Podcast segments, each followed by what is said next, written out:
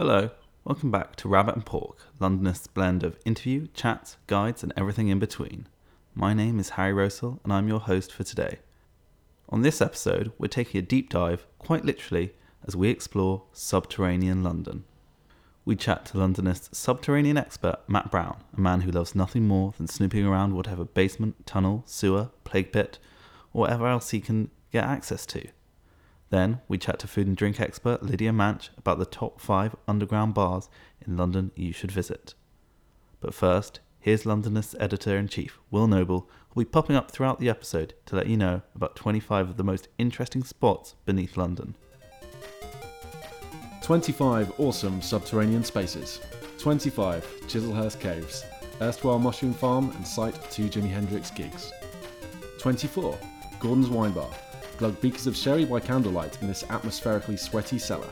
23 Clapham Deep Level Shelters, built as World War II bomb shelters, ended up being thrifty hotels and a salad farm. 22 The River Fleet, other culverted rivers are available. 21 The Guildhall Amphitheatre, Rome and London meets a Tron like display. I'm now joined by Londonist Matt Brown, editor at large here. How's it going? Pretty good, Harry. Pretty good. Cool, that's good to hear. Uh, you're here because you're an expert on all things subterranean. Do you think that's fair to say? Well, I don't know about an expert. I've certainly had plenty of experience of going into these spaces over the 14 years or so I've been doing Londonist. Well, speaking of experiences, I think that's where we're going to start. As someone who's travelled around so many of London's secret subterranean spots, which one's your favourite? Oh, where to start? I, c- I could name hundreds. Possibly, though, I'd nominate the space beneath the Victoria and Albert Hall in South Kensington because it's a part of subterranean London not many people know about, and I certainly wasn't aware of. I turned up to do a general tour of the hall and go on the roof, in fact. And then they showed me their secret tunnel down in the basement, which is huge. It's about as wide as a tube tunnel, and it's used for ventilation to bring fresh air into the auditorium. So that's probably my, my most surprised and, and favourite moment, just because I didn't know it existed. Uh, neither did I up until this very moment. That sounds like the kind of place which, if possible, would be amazing for events or tours. Do you know if they use it for anything else, or does it just have to be for ventilation? It's pretty critical to the infrastructure. you don't want to you don't want to have too many humans down there because you block the air getting into the, the theatre. Okay, yes, I I take that back. That would cause some issues. Um, moving on, I wanted to ask: Do you know what's the oldest bit of kind of major subterranean infrastructure that remains in London today? It's a good question. I think I mean depends how what you classify as infrastructure and, and tunnels and spaces. There's certainly old water pipes and elementary sewers down there from possibly medieval periods. They do dig up old elm pipes from time to time. These, I mean, these are only half a meter radius uh, or diameter, sorry. Um, not the sort of thing you could walk through.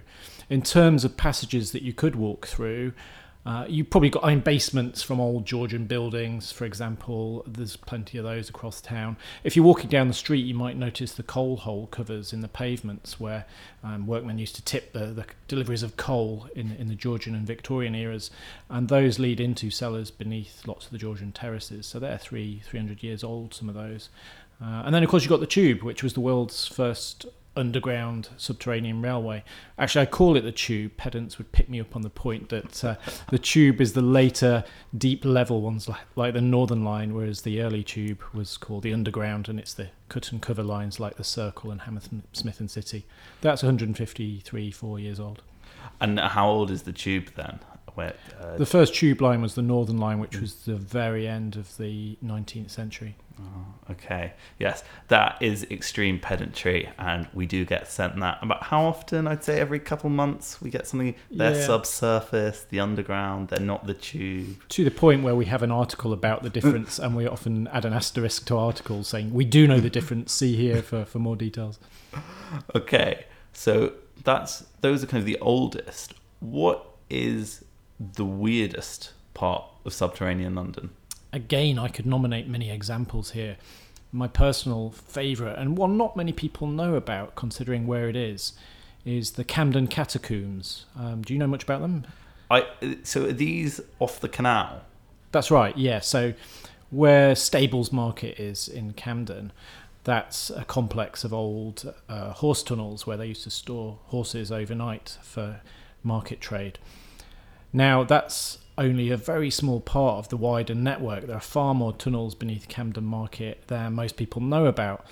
And the only real way you can access them, and you probably shouldn't, is using a canal boat or a, dinghy or something like that. And you have to paddle in to this archway off the Regent's Canal, which is goes by the remarkable name of Dead Dog's Hole because of the number of dogs that used to wash up there in olden times. But I, I, I did get in there once with a group of people. We paddled in in a dinghy, and uh, we found there's like a doorway in there that was left open, and there was no signs on it to say we couldn't go in. So we did go in, and quite remarkable. If you imagine Stables Market, but not touched by commercialism, just passageway after passageway, all brick lined and very elegant. And the, the funny thing was, so we were paddling our dinghies to get in, and we had to contend with James Bond's bodyguards to negotiate our way in because they were they were filming Spectre at the time on the Regent's Canal, and there was a security guard there from the, the filming, and we had to talk our way past him. Speaking of James Bond and the film crew associated, they're well known among uh, one of London's other underground spots, or I guess a sect of them, uh, abandoned tube stations. That's right. I think several, especially the Daniel Craig films, have been have made use of the tube network and particularly abandoned tube stations. I'm thinking particularly of Charing Cross, which used to have Jubilee Line platforms uh, before they built the extension at the turn of the century. And that station, that part of Charing Cross Station, which is abandoned to the public, is heavily used by film crews to this day. And part of Skyfall, I think, was filmed down there, although masquerade, masquerading as a different station, as is often the case. Yeah, I think was it possibly Temple? Yeah, um, and, and I think as usual with with these films, the the route he took made absolutely no sense whatsoever. And the same in Thor, the second Thor film. Yes, I, I remember that one. Yeah. I was actually down in Charing Cross, the abandoned bit, for the first time ever just last week. And obviously, you get to that escalator and you see there are no um, stand on the right signs, and you can do the James Bond slide. Obviously, I didn't, but you know, the thought. It's every Londoner's dream, isn't it? Yeah. Oh. So we went a bit morbid earlier with our subterranean spots. You brought up Dead Dog's Hole, was it? That's right. Uh, continuing on that theme, let's talk about London's plague pits, of which there are quite a few. Good link, by the way. Very well done. Uh, yeah, of course, there were thousands of people died in the Great Plague of 1665 and the earlier medieval plague. And largely, we don't know where they were buried. They were, they were often buried in mass graves around the fringes of the small nucleus of London as it was then. And from time to time, new plague pits are encountered. One was found about a decade ago, actually, beneath London Bridge, when they were building what we now know as the London Bridge Experience. You know, that kind of part museum, part shock show where you, you have people jumping out at you beneath the bridge. Yeah, Jack the Ripper is terrifying. Is that the same? Is that? I, have that... not been around for a long time. I can't remember what's in there now, but I do remember what was in there ten years ago when remember seeing an item on the BBC News where they were preparing this this exhibition space, and they encountered all these bodies down there, all these skeletons, and uh, they had a very credulous news item on the BBC where they were talking about the workmen who were seeing ghosts and tools were flying through the air and, and nobody had thrown them and all this. So I wrote to them and said, "Can I spend the night down there? I'm I don't believe in ghosts. I'm quite happy to to stay down there." And uh, and they said yes. So I, I, went along. I took some friends because I'm a little bit scared to go down there on my own, and uh, and a bottle of whiskey, and um, we we sat down there, and they still had all the skeletons that they dug up, uh, dotted around what became the London Bridge experience. It was just uh, holes in the ground where they'd excavated the bodies, and the bodies actually heaped into buckets down there, and so we spent quite a spooky night down there with with these these remains and uh, I don't think any of us got any sleep, but that was a very curious experience. What did you bring with you, like sleeping bags? Yeah, but they weren't really used in the end. We just stayed up all night um, mm. talking and drinking and uh, having a bit of a, a strange night of it. Um, we, we didn't see any spirits or any supernatural activity, but it was still a very creepy space. And I mean, that was only found 10 years ago in a very heavily built part of town. So who knows what else is down there? Yeah, especially with kind of future train and infrastructure projects, uh, HS2 and um, possibly Crossrail 2 are sure to uncover maybe not plague pits, but many more interesting archaeological finds. Like, it, it is one of the wonderful side, uh, side effects of these grand infrastructure projects. We, we saw only the other day one of the shafts for the, the Thames tunnel, the sewage tunnel under the Thames, uh, uncovered this, the body of a medieval um, person who died, still wearing leather boots, and the boots are still intact. And that made quite large news only the other day. Mm.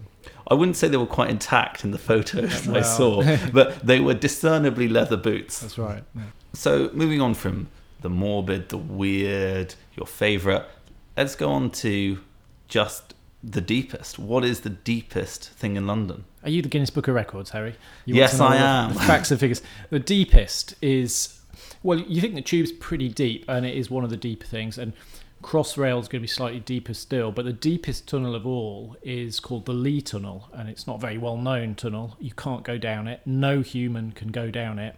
It's full to the brim with sewage, and it connects the River Lee to the the Beckton sewage treatment works. It was commissioned about three years ago, and uh, has, has relieved that river of quite a lot of its its dirt. Uh, I was lucky enough to go down three years ago before they pumped all the sewage in, and it is it's about 70, 80 meters down at its deepest point. That's I don't know, twelve double decker buses, something like that. I don't know.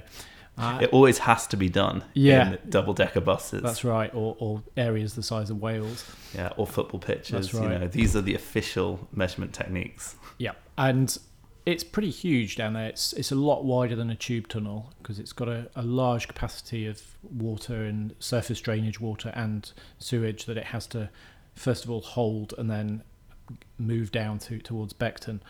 Um, so it's a, a very big infrastructure project, and it's the forerunner of the Thames Tunnel, which is a lot better known, the one that they've recently started work on beneath the Thames. So this um, the Lee Tunnel, do does that take most of London's sewage, or is it just kind of that area of East London? It's just that area of East London. Uh, the Thames Tunnel will take a lot more of uh, of the city's waste, and especially during heavy rains when the, the existing mm-hmm. sewer system overflows into it. That's its chief purpose to stop that sewage going into the Thames itself. Earlier, uh, you mentioned that Crossrail uh, is deeper than the tube. Mm. Is that completely the whole story? Uh, there, there are there is some overlap. There are some tube stations that are deeper. I mean, Hampstead is famously the, the deepest. Um, there are bits where yeah, Crossrail will be higher than the tube. It is ever so slightly deeper on average, I think, and that's purely because there's so many other tunnels and pipes and things higher up that it needs to go deeper to avoid them all. Fair enough.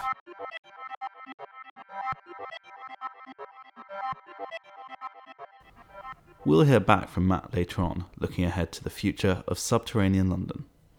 But for now, I just wanted to let you know about our sponsor Audible. We've partnered with them to offer you three months half price membership. You'll be able to choose one audiobook each month from their extensive selection. Here's a pick we'd like to recommend for all the London obsessives out there. Rather aptly, we've gone for Underground London by Stephen Smith. The travel writer wanders through hidden tunnels beneath palaces, through lost rivers like the Tyburn, and of course, abandoned tube stations.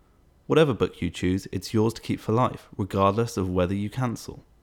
If you're not happy with a book, you can exchange it for another one, no questions asked. Sign up at audible.co.uk forward slash Londonist. Next up, we chat to Lydia about London's top underground bars.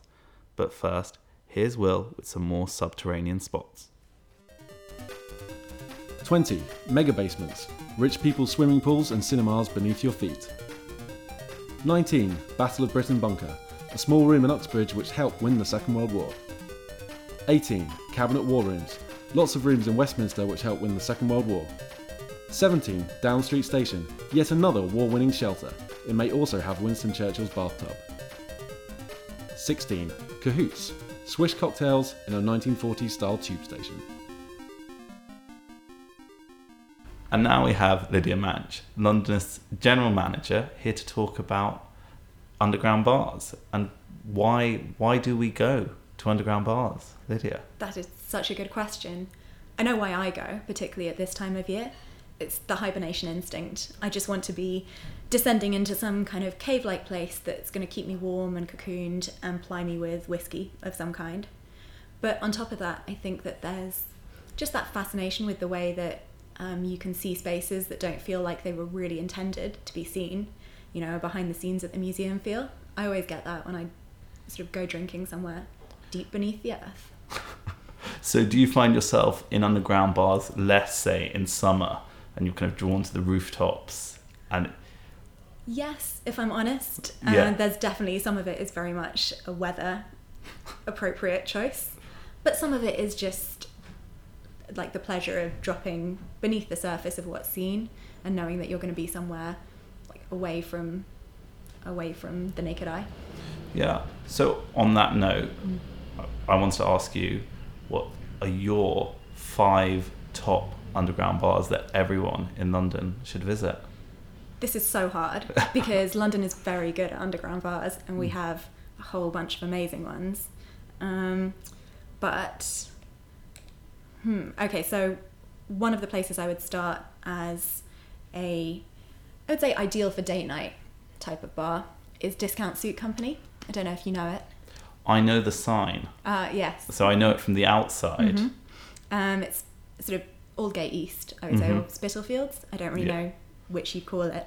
Um, it's beautiful, yeah. So you drop into it. It's small, it's candlelit, it's romantic, um, but not in a cheesy way, just in quite a dark and slightly dingy way.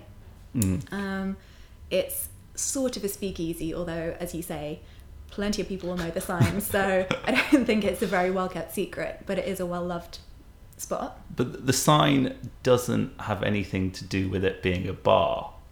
That's Oh. true. Am I correct? Uh, yes, it is. So it looks, in theory, like an old tailor's shop. But on the other hand, how many old tailor shops have candlelit entrances and stuff? I think it's, you know, the discerning Londoner can probably guess that it's one of those crop of speakeasies that you see everywhere now. But it is one of the best ones, I think. hmm Um, And it did used to be an old uh, suit company, I, I believe. Believe so, yeah. Yeah. In fact, I think the upstairs may still be, but I would not want to be quoted on that. Ah, interesting. Um, and it's just the cocktails are great Mhm. um, and their specialty, but I would say that their way with whiskey is very moreish.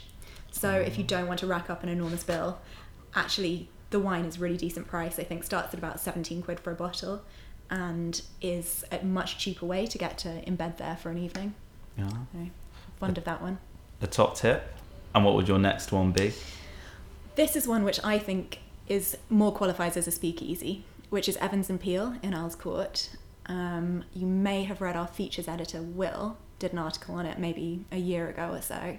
Um, unlike a lot of London speakeasies in inverted commas, this they've actually thrown a lot more effort at this one.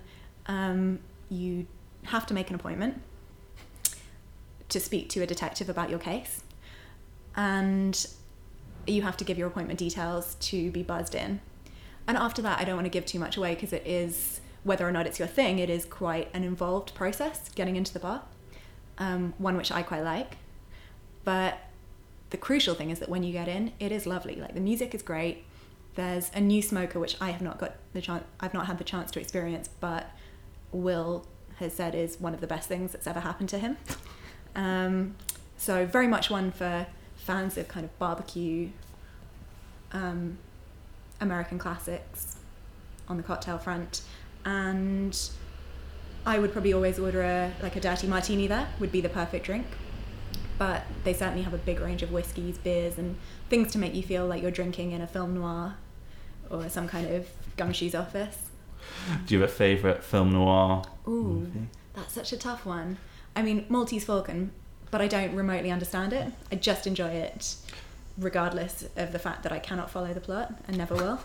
A complete classic. you? Yeah. Um, I'm thinking, as soon as I asked that question, I was like, oh my god, do I have a favourite film noir? Um, I guess I really like, uh, is it LA Confidential Oh yeah.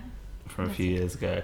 Well, quite a few years ago. Uh, so, as it's a proper speakeasy Mm. where you have to make an appointment and go through Mm. uh, a, a process really to get in, does that mean enough people know about it? And is there a buzz when you go there? So I've been twice, and both times it was extremely buzzing. I think if you live in West London, which isn't so blessed with a ton of amazing basement themed bars, you would probably have this one on your radar, whether or not you've been. Um, on top of that, although they make it quite secretive um, and quite shrouded in mystery, the process itself, the actual process of booking an appointment is quite straightforward, and you can do that in the far less old fashioned way by emailing or calling. So um, many people make it in. That's good to hear. Yeah. It's not. I'm trying to think. Is it Berghain, that club in Berlin, where yeah, I, I don't know. That's a, that's a strange reference. But uh, so, what's up next? All right, well, continuing on the East Berlin vibe is one of my favourites for that part of the world, which is Freud's on Shaftesbury Avenue near Holborn.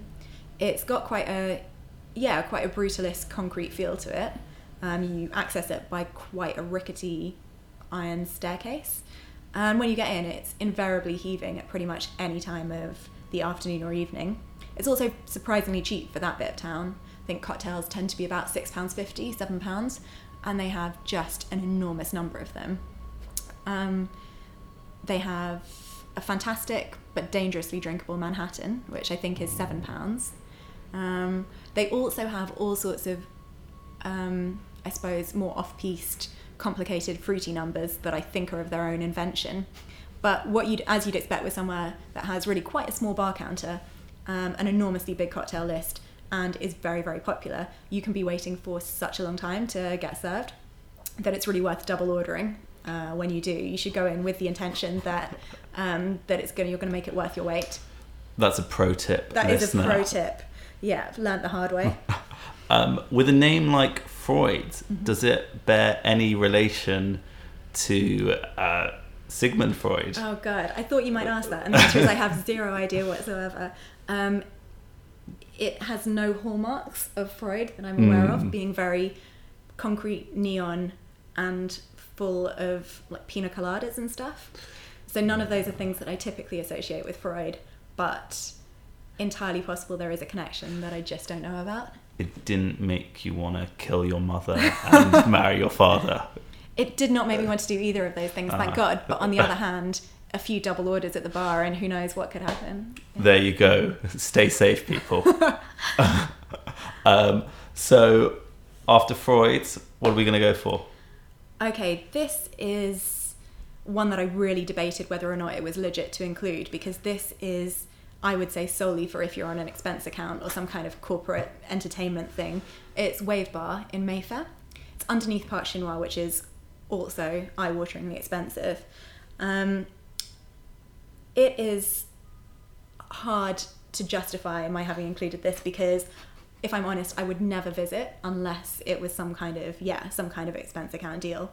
But God, is it something to see? It's this crazy late Baroque explosion of gilding and mirrors and marble and lacquered wood everywhere, and cocktails could set you back more than you would pay for a meal and drink somewhere else. I think they sort of some of the cheaper ones maybe start around the eighteen pound mark, but could well shoot up to about the twenty eight pound mark if you want to go fancy. Um, that is not a place for people who like drinking in any significant quantity, but it is a ridiculous place to be in and worth seeing if you can justify that to yourself. I wonder with a place like that whether it's just okay to kind of sneak in, take a look around, pretend like you're going to order a drink, fake a phone call, and leave just so you've seen it. Just so you've seen it. I mean, Londoners could never endure such a horrendous piece of behaviour, but that is exactly what I would do personally. Okay. Well, I'm uh, looking forward to going on Londonist's expense account in the near future. I can't wait. And for your final pick, This one was a no brainer. I definitely wanted it on my top five. It's Cahoots in Soho. Familiar with it? not quite. I know other people in the office uh, are particular fans. Uh, Will is obsessed with it, but with good reason, I think. It's just very lovely, and while what I'm about to describe might sound a little bit kitsch, it's not really. It's just a very lovely place to go drinking. Um, I would recommend it specifically for one of those nights where you want some live music. which I think it has Wednesday to Saturday usually. And also late night drinking. It's open till 2 a.m. most evenings, 3 a.m. at the weekends, which is increasingly a bit of a rarity in Soho. So, really, um, really a treasure in that count alone. But on top of that, it's 1940s themed, but very specifically 1940s themed um, around a disused underground station vibe.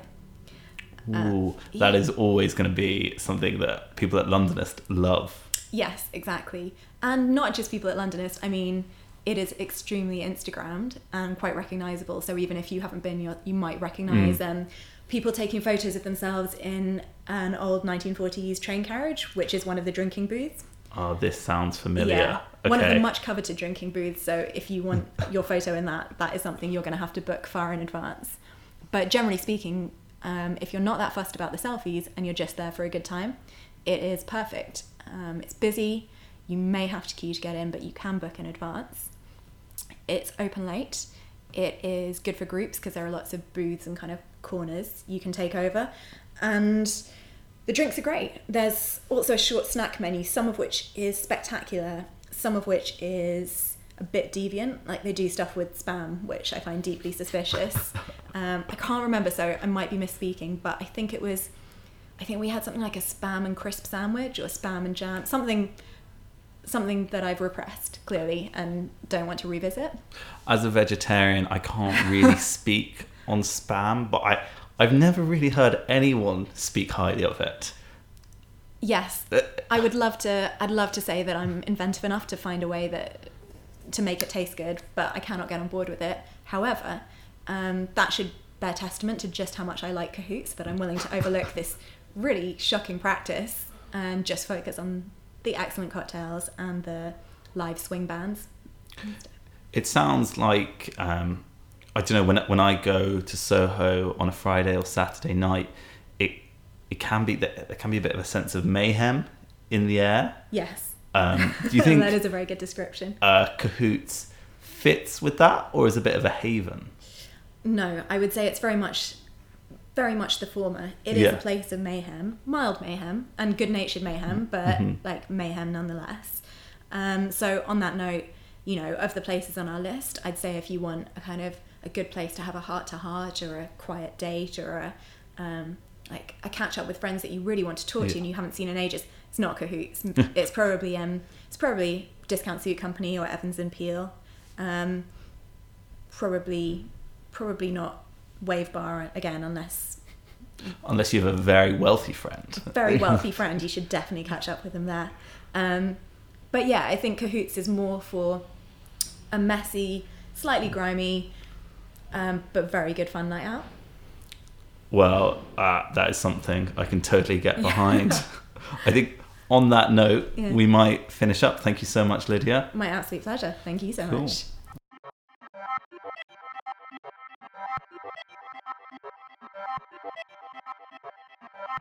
As we've been talking so much about the world beneath our feet, we'd feel remiss not to let you know about an upcoming exhibition from our friends at Museum of London in 2019. It's called Secret Rivers. Yes, you can probably already guess where this is going. It investigates the secrets of London's forgotten rivers like the Fleet, Westbourne, Peck, and more. Now, back to Will for the next five on his list, followed by the second half of our chat with Matt. 15. Henry VIII's wine cellar, one of the only remnants of Whitehall Palace. Number 14. Berry Brothers, labyrinth of dusty wine cellars and posh tasting rooms. 13. The Silver Vaults, a very posh underground shopping mall. 12. The laboratory beneath the monument. Head downstairs to discover Hooke and Wren's secret toy. Number 11. Energy Base, nude swimming underground in Bloomsbury every Sunday. We're talking about all these uh, different infrastructure projects that are underway. I think I mentioned Crossrail 2, which is hoped and planned for the future, but not everything that's planned comes to fruition. So I was wondering if you had any favourite failed underground London projects. Well, the one that springs to mind, and I wouldn't necessarily call it a failure, is the the the, the fast Northern Line they were going to build. This is slightly deeper and parallel with the existing Northern Line. And during the 1940s, they, they built a series of stations which are still there today along the route of the Northern Line. You can see the surface buildings to this day at places like Goodge Street and, and Belsize Park and Camden, and three places in Clapham. And this would have been a high speed line going north south and a spur off to Chancery Lane as well. Because it was the 1940s, the the scheme served the secondary purpose of building deep level shelters for the, the embattled population of London who'd just gone through the Blitz and who, who knew what was yet to come. So that they were used as shelters, these, these deep level places, during the 1940s. Although by the point they came into use, the heaviest parts of the Blitz were over. Um, but people still used them because you had the dangers of flying bombs and uh, rocket attacks and things like that. Uh, they never got linked up into a tube line because obviously following the Second World War, the money was needed for other things. But they're still down there today. Most of them are used for safe storage of documents and things like that. Uh, one or two of them have found more novel purpose. So t- uh, TFL or the Transport Museum now open one up for site tours, and you can find details of that online and reports on Londonist about what you'll see down there. Uh, the most unusual use, though, is the Clapham Common a deep level shelter, which has been turned into an underground farm. So, with a very punny name. Yes, it's go- called Growing Underground. Now, if you go out to one of the, the many nice restaurants in the Clapham area and you order something with a side salad, there's a good chance that the leaves you're eating were grown in this subterranean space because it specializes in things like leaves, salads, rockets, things like that that grow under unnatural light, so UV lamps and things like that. Yeah, um, and I think they occasionally open up for tours as well, and some tickets recently went on sale. I don't know if they're. That's right. I think w- w- I was lucky enough to go down a couple of years ago, and they told me that they would probably never open it up to anybody actually because the danger of getting spores and germs and things into that network of tunnels could imperil their their crop. So you only got to get a bit of fungus down there, and the whole lot can be ruined. So they were keen to keep people out, but uh, perhaps they were having some kind of changeover, or or they found some way to filter out anything like that. Yeah, and it's interesting you say it was planned originally as an express Northern Line and served a secondary purpose. I, I knew about these shelters, but because I always knew them as deep level shelters, I thought it was the other way around. Mm. They were built as um, yeah bomb shelters, and then someone had the novel idea mm. to connect them up but that's wrong. Yeah, I mean, if you look at the structure of them, they are very linear, long structures. In fact, incredibly long, a lot longer than a tube platform. Um, so that they are excellent spaces to explore if you ever get the chance. But that they and they all point towards each other as well. So they're yeah. clearly the, the embryonic form of a tube line that, that never got completed. If they were planned as a express tube line, they seem like a weird set of stations to choose because they're bunched up in different parts instead of spread out equally? Do you have any idea about that? That's a really good question. I never thought about that. I think they seem to be bunched particularly in heavily residential areas, so Clapham and uh, Belsize Park, Camden. So maybe it's just where majority of people lived. So you get on in the morning, in your local station and then you're whizzed into the centre really quickly because they're not clustered around the centre so much. Yeah, there's one in Tottenham Court Road. That's right. It. And there's the Chancery Lane one that um, was turned into a telephone exchange later on. Ah. 10. St Martin's in the Fields. Coffee in a crypt among the tombstones. 9. Greenwich Foot Tunnel. Also see Woolwich Foot Tunnel. Number 8. Harrods Basement. Begin your Egyptian escalator voyage here. 7. Brompton Cemetery Catacombs. See lead line coffins by torchlight. 6. Mill Hill East Subway, festooned with murals of the solar system. Another thing that I I don't know if this never got built or this was just a plan um, that got a lot of media attention a few years ago was an underground cycling network, the Underline. Um, was that using trying to repurpose old tunnels? I believe. I think that was only ever a kind of pie in the sky dream. Pie in the sky is totally the wrong metaphor for a subterranean thing, but I think uh, didn't that come out of some competition to imagine a future London where uh, you could be as bizarre as you wanted, how how the future transport could be. I, I think that's right. I just remember people loved it. Well, people mocked the idea. I don't know if people loved it, it, is right, but it got people talking. Yeah. certainly as a possibility. Um, I I don't know about me personally. I, I think the appeal of cycling is being out in the fresh air, not hidden away. Yeah, right. I mean, beneath. you want to go. It's the same with walking, isn't it? Yeah. You don't want to be walking down a long tunnel. We've all been down that tunnel at King's Cross or Green Park that seems to go on forever on the tube lines. It's no fun whatsoever. So I, I can't imagine the idea would ever get funded, and if it did, I don't imagine it would be that popular. Speaking of walking down long tunnels, there are two walkable tunnels beneath the Thames. Um, actually, there might be more than two technically, but there are two foot tunnels specifically. Um, do you have much fondness for them? Because those are long, straight tunnels. I do because they're quickly over, but they're also charismatic and characterful, aren't they? I've been down in those. uh, Just to clarify, we're talking about the Greenwich and Woolwich foot tunnels. Right, and they're all tile lined, so they've got this weird echo to them, and because you're going under the Thames as well, there's something a little bit. I was quite frightened the first time I did it. I, I mean, I know it's been there for over hundred years, and it's not going to collapse anytime soon, but part of me thinks I'm walking under the Thames right now. The river's only a few meters above me. This feels a little bit scary. Uh, so they are interesting spaces. Those there's um, another foot tunnel not many people know about because they can't use it. Goes underneath the Thames barrier. In fact, there are two foot tunnels underneath that that are used for maintenance purposes. So you know how the Thames barrier is a sequence of pontoons with gaps in between to let shipping through. Well, it'd be really hard to get to the middle pontoon, for example, if you're an engineer if you had to catch a boat there and climb up a ladder. Hmm. So they built two tunnels underneath. Two, because everything on that structure is multiply redundant in case something fails, because the barrier is too important to fail. That is fascinating. Uh, There is one final tunnel you can walk under the Thames, um, even though it's not exactly advisable. That's right. It's well the Rotherhithe tunnel, so linking Rotherhithe with sort of Wapping, Limehouse region. You can there is a pavement down there, and it isn't forbidden to walk down there, but it's highly not recommended because it's quite a narrow pavement and you've got cars going past and all the fumes and things like that. It's just not a pleasant experience. There's a video on our YouTube channel um, of uh, our former video producer Daniela doing that walk, and you can kind of see she starts out really positive, and, and the longer it goes on, it's like it's a lot of fumes now. Yeah. um, but it's a great video. Highly recommend you uh, uh, find it out. And of course, the, the Rotherhithe tunnel is pretty close to the, the Wapping tunnel, the Thames tunnel, the Brunels built way back in the what was it, 1830s, 40s.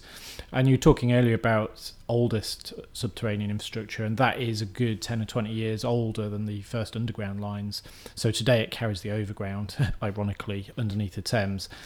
But it was originally designed to carry foot traffic under there. I think, in fact, they were going to put um, some kind of rail link through there originally, but um, it took a while to come to fruition. But that was quite an achievement for the time. It was the first tunnel that went under a major river anywhere in the world. So they were really doing innovative stuff, and th- quite a few people killed building it. It was one of those very dangerous projects, but still in use to this day. And it won't be too long before we're celebrating its 200th anniversary. Ooh, I can't wait to see what they have in store. I'm sure the Brunel Museum, which is is not exactly part of it, but it's on top. It's in the engine house. Yeah, and one of the, the shafts that Yeah. we used to, to build it is part of their facility. yeah. I'm, I'm sure they'll be doing something.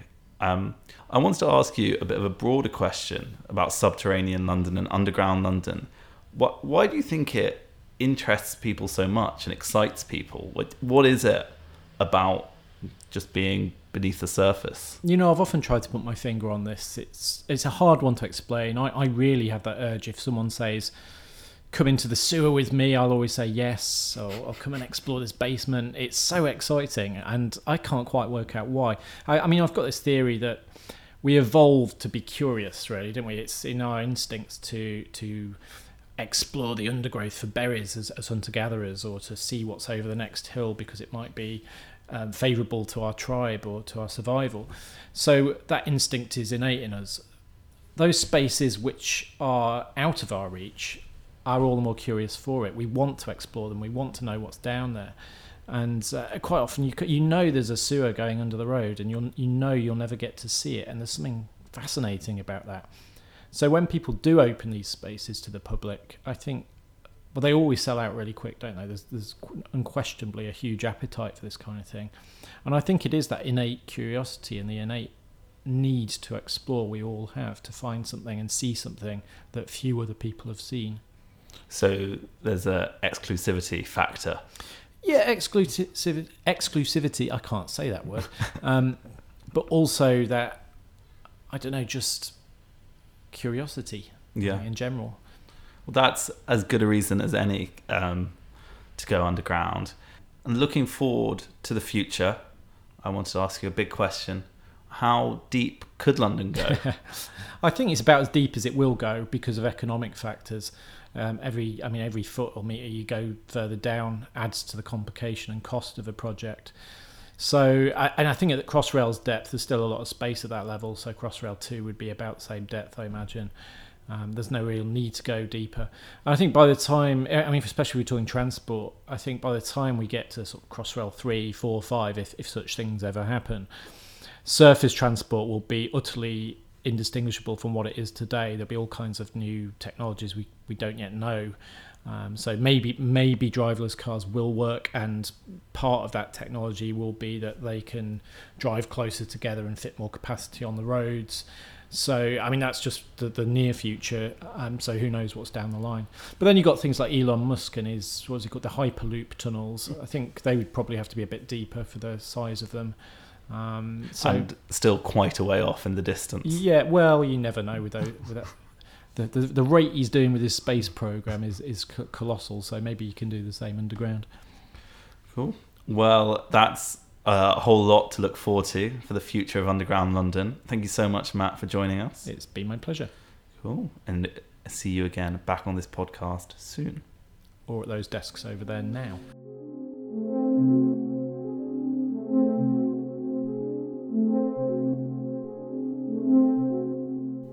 Thanks so much for listening. If you head over to the website and go to the article for this episode, there are plenty more goodies to dig into, such as links to multiple pieces that go into more depth on subjects discussed in the episode, like reviews of the bars mentioned and write ups of Matt's wacky experiences. And don't worry, we hadn't forgotten. Here's Will with the final five London subterranean places. Number 5, The Vaults, fringe theatre in graffitied arches beneath Waterloo. 4. Brunel Thames Tunnel, ingenious underwater engineering project now ironically carries overground trains. 3. Kingsway Tram Tunnel, into which trams once vanished from the road in Holborn. Number 2. Mail Rail, everyone's favourite new underground attraction. Number 1. Aldwych Station, disused tube station which you might recognise from Sherlock. Rabbit and Pork was produced and hosted by me, Harry Rosehill. Thanks to all the team at Londonist for all their help with the episode. If you have any feedback or questions about things discussed, just send it over to hello at londonist.com. We'll see you again in the new year. Hope you all have a lovely Christmas break.